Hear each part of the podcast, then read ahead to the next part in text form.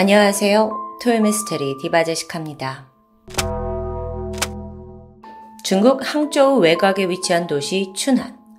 2019년 7월 8일 이곳 경찰서로 고령의 할머니가 다급하게 들어옵니다. 자신의 손녀가 납치된 것 같다면서 불안에 떨고 있어요. 아니, 그런데 이야기를 좀 들어보니까 이게 일반적인 납치가 아니에요. 강압이 없는, 심지어 안면이 있는 사람들이 데려갔다는데요. 일단 이 할머니는요, 할아버지와 함께 춘안의 한 호텔 근처에서 과일 노점상을 하고 있었습니다. 동시에 9살 된 귀여운 손녀 장쯔신을 이 조부모가 도맡아 키우고 있었죠. 종종 노점상에 아이를 데리고 오기도 했었는데요. 5년 전 장쯔신의 부모는 별거를 했고 이후 엄마는 연락이 완전 끊긴 채 아버지 장주는 집을 떠나 다른 곳에서 직업을 찾았습니다. 멀리 있으니까 별수 없이 아이는 할머니 할아버지 손에서 키워졌던 거예요. 이 9살 장치 씨는 아주 밝고 활달한 성격으로 성장했습니다. 특히나 사람을 참 좋아했다고 해요. 그래서 낯을 가리지 않아서 누구와도 금세 어울렸고요. 그러다 딱 보름 전입니다. 할머니가 운영하던 노점상에 새로운 단골 고객이 생겼어요. 이들은 바로 옆 호텔에 투숙하고 있던 중년 커플인데 뭐 거의 매일 같이 노점에 들려서 과일을 사니까 점점 안면을 트게 된 거죠. 특히 이들은 조부모 곁에서 혼자 놀고 있던 장치신을 아주 예뻐해 줬는데요. 이 커플에 대해서 좀 얘기해 보자면 당시 춘안에 온 지는 보름 정도 된 상태인데 원래 항공 스케줄대로라면 7월 6일자 비행기로 다른 지역에 갈 생각이었습니다. 그런데 무슨 일인지 돌연 춘안에 더 머물겠다 하고 스케줄을 변경하게 돼요. 그러면서 커플이 호텔을 나와 좀 더 장기간 투숙할 만한 장소를 찾고 있던 중 노점상을 하던 이 할머니 할아버지에게 혹시 방이 좀 남는 게 없냐, 방을 좀 빌릴 수 있냐라고 묻게 되죠. 또 마침 이 집에 빈 방이 있었던 겁니다. 노부부 입장에선 돈도 벌 수 있는 좋은 기회고요. 그래서 6월 29일부터 이 낯선 커플, 노부부, 그리고 손녀 장쯔신까지 모두 한 집에 머물기 시작했죠. 그리고 다시 이틀 정도가 흘렀습니다. 이들은 노부부에게 뜻밖의 제안을 하게 돼요. 이 9살짜리 장쓰신을 자기들이 데리고 대도시 상하이 여행을 다녀오겠다는 이야기입니다. 왜, 그러냐, 왜 데려가려 하냐, 이유를 들어보니까 거기서 아주 중요한 결혼식이 있는데 너무 귀여운 이 아이가 화동을 맡아주면 너무 좋을 것 같다라는 설명이었죠. 아니, 아무리 그래도 이 춘안이라는 곳에서 샹하이까지는 180km가 떨어진 좀 먼 곳이에요. 낯선 곳이고요. 근데 9살짜리 손녀를 낯선 부부 손에 보낸다는 건 좀 찝찝하잖아요. 아이의 아버지 또한 전화로 이걸 듣고는 크게 반대했습니다. 그래도 정 가야겠다면 할아버지와 동행을 해야 된다라는 단호한 입장이었죠. 한편 부부의 의지도 대단합니다. 아니, 할머니 생각해보세요. 이 작은 마을에만 살던 애가 대도시, 상하이를 구경하는 일생 일대의 기회라고요. 잊지 못할 추억이에요. 막 이렇게 갖가지 말로 노부부를 구슬리는 거예요. 그러면서 정 우리를 믿지 못하겠다면 신분증을 맡기고 떠나겠다라고 제안합니다. 또 여행 내내 아이의 사진과 영상을 매일매일 찍어 보내기로 약속하고요. 정말 끈질긴 설득이었죠. 이쯤 되니까 노부부도 마음이 흔들립니다. 아니, 설마 뭐 신분증까지 주고 갔는데 별일 있겠냐 싶은 거예요? 또 세상이 워낙 발전했으니까 혹시 무슨 일이 있더라도 CCTV로 금세 아이를 찾을 수 있을 거라는 생각도 들었습니다. 그렇게 7월 4일, 드디어 장스 씨는 이 부부와 함께 여행길에 오르게 돼요. 걱정했던 게 무색할 만큼 이들은 실시간으로 아이의 사진을 보내줬고요. 또 여러 차례 전화까지 하면서 노부부를 안심시켰죠. 손녀가 직접 할머니와 통화를 하기도 했는데, 어, 너무 새로운 곳에서 재밌다면서 마냥 들뜬 목소리였습니다. 할머니도 다행이라고 여기셨겠죠. 하지만 시간이 흘러 아이가 집에 돌아오기로 한 7월 6일, 장스 씨는 돌아오지 않았습니다. 당시 이들 커플은 중국 내 메신저인 위챗을 사용하고 있었고 그걸 통해 여행 사진을 공유했다고 해요. 아버지 장준도 이 커플 친구 추가하고 딸 사진을 계속 확인하고 있었고요. 하지만 아이가 지금 돌아오지 않았잖아요. 그래서 바로 위챗을 통해서 커플에게 연락을 취했죠. 근데 이때 돌아온 답은 어떡하죠? 저희가 기차표를 살 돈이 부족해요. 뭐, 너무 황당한 핑계를 대는 거예요. 그래서 아버지가 그럼 내가 당장 그쪽으로 가서 아이를 데리러 오겠다 라고 막 이제 얘기를 하는데 이때 서늘한 답변이 돌아왔습니다. 만약 당신이 여기에 오면 우리는 빨리 돌아가지 않을 거예요. 그런데 당신이 안 오면 오늘 밤까지 돌아갈게요. 와, 이게 졸지에 아이를 인질로 잡히게 된 상황이에요.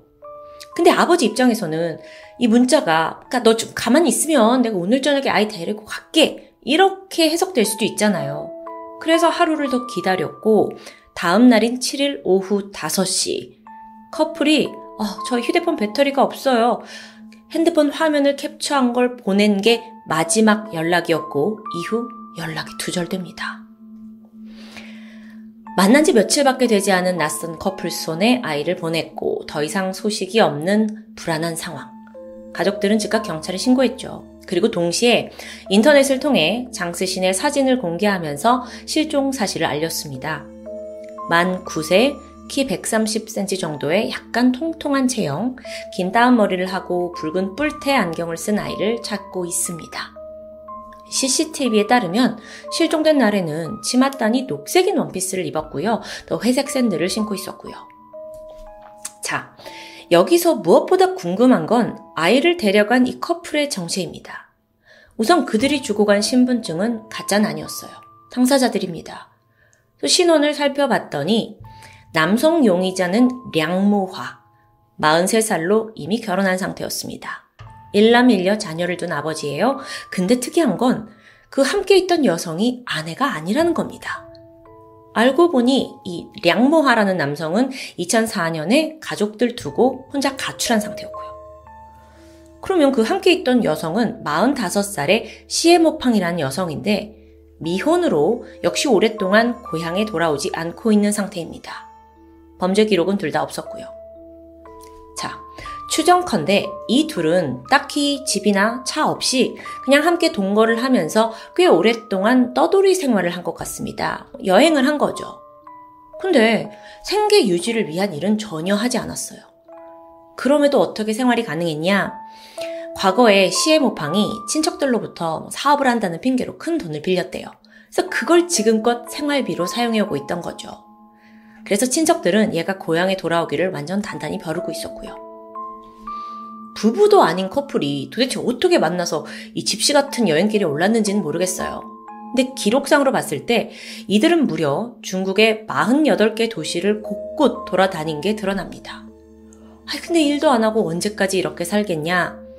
확인해 보니까 사건 직전에 이들의 통장에 남아있던 돈은 32위안, 우리나라 돈으로 6천원 정도밖에 되지 않습니다. 그런데 여러분, 경찰과 가족들은 이 점이 더 불안했어요. 혹여나 애가 너무 예뻐서 내 자식으로 몰래 데려가려고 한 걸 수도 있어요. 그런데 이 커플 자체가 전혀 안정된 가정을 이룰 사람들이 아닌 거예요. 그럼 도대체 애를 데려가서 뭘 어쩌려는 거냐고요. 일단 그 동기는 좀 제쳐두고 현재로선 커플과 아이의 행방을 찾는 게 급선무겠죠.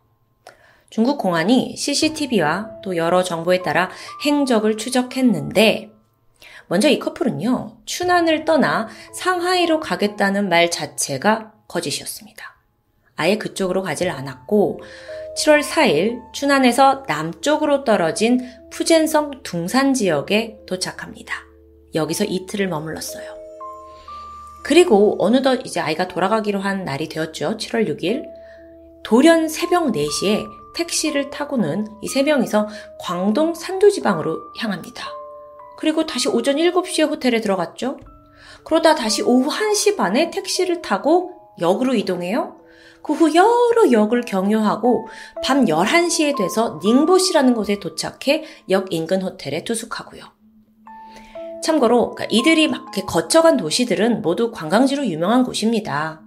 그러니까 무슨 생각인지 동기는 뭔지 알 수 없지만 루트만 보면 애를 데리고 여행을 즐기는 것처럼 보여요. 하지만 이게 과연 단순한 여행이었을까요? 다음 날인 7일 오전, 셋은 호텔에서 나와서 미리 예약한 택시를 탔습니다. 그리고 이때부터의 행적은 그 택시 기사를 통해서 알 수 있어요. 목적지는 인근에 위치한 해상 만리장성 수목원. 하지만 막상 도착을 해보니까, 아, 뭐 여기 이렇게 바다가 안 보여요. 하면서 불만을 터트립니다. 그래서 같은 택시를 타고 이 다음에는 거기서 40km 정도 떨어진 호수 동천호로 향하게 되죠. 오후 2시쯤 도착을 했고 기사가 이들을 내려주는데 머지않아 또 전화가 왔어요. 아, 여기 말고 좀 다른 데로 가주세요. 이번엔 70km 떨어진 샹샤년 해안의 쑥난산 관광지로 가고 싶다는 겁니다. 그렇게 도착한 시각은 오후 3시였고요. 그나마 이들의 행적을 이렇게 기사님이 자세히 알고 계셔서 다행이죠. 근데 생각해보세요. 이렇게 바다와 호수, 산, 커플이 다양한 곳을 둘러본 데는 이유가 있었습니다. 정말 소름 돋는 이유였죠. 어쨌든 세 사람이 차에서 내려서 남쪽 모래사장까지 한 1km 정도 걷게 돼요. 그리고 오후 4시 30분 이 해안에서 동쪽 해변까지 가는 배를 또 타게 됩니다.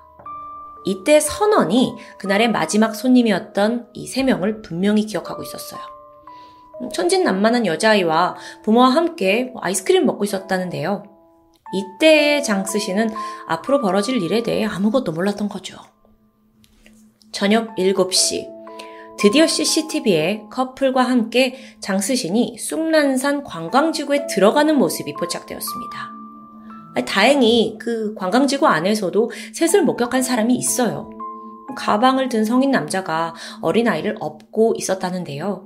즐거워하는 모습으로 봐서 학대의 정황은 없었던 것으로 보였죠. 하지만 그로부터 3시간이 지난 밤 10시, 관광지 입구 쪽 CCTV에 다시 모습이 포착됩니다. 그런데 이번에는 커플뿐이었어요. 9살 된 장스신의 모습은 보이지 않는 겁니다. 애가 없어요. 이후 두 사람은 택시를 타고 그 같은 날 방문했던 동천호로 이동했는데 또 여기서부터 행적이 묘연했죠. 이후에 더 이상 모습을 보이지 않는데요. 여기까지 파악한 경찰은 즉각 동천호를 수색합니다. 그리고 그곳에서 끈으로 서로를 연결해둔 두 구의 시신을 발견하게 되죠. 바로 량모화와 시에모팡이었습니다. 이 호수에서 극단적 선택을 했던 건데요. 부검 결과 외상은 없었고요. 독극물도 검출되지 않았습니다. 둘은 그날 새벽 함께 술을 마신 뒤 외투로 줄을 만들어서 서로를 묶고 호수로 뛰어든 게 확인됩니다.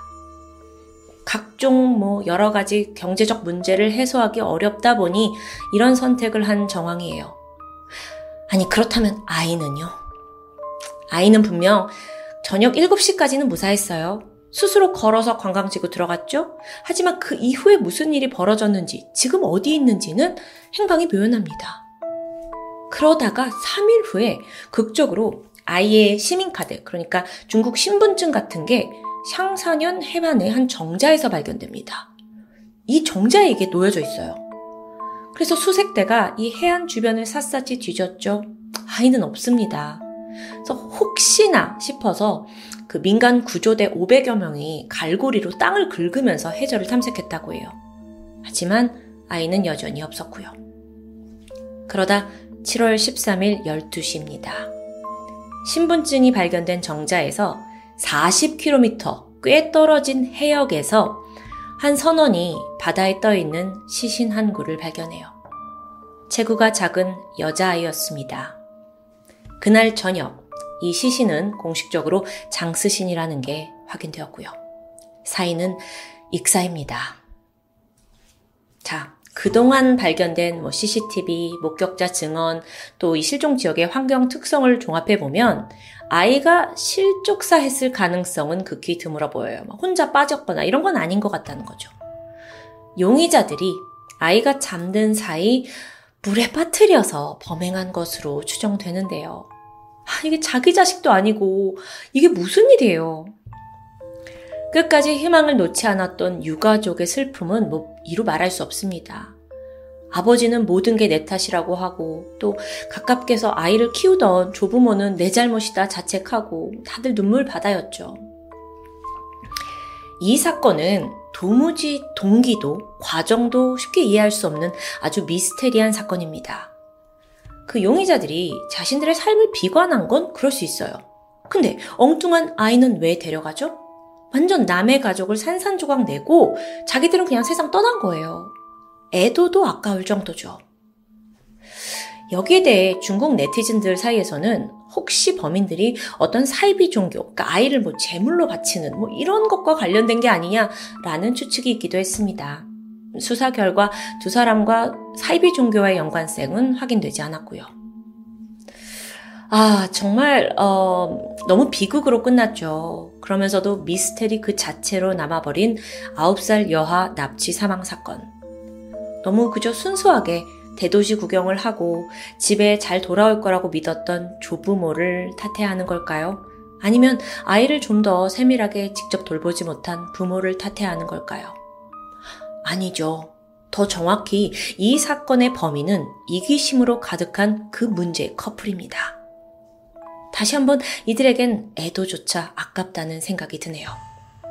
지금까지 토요미스테리 디바제식합니다.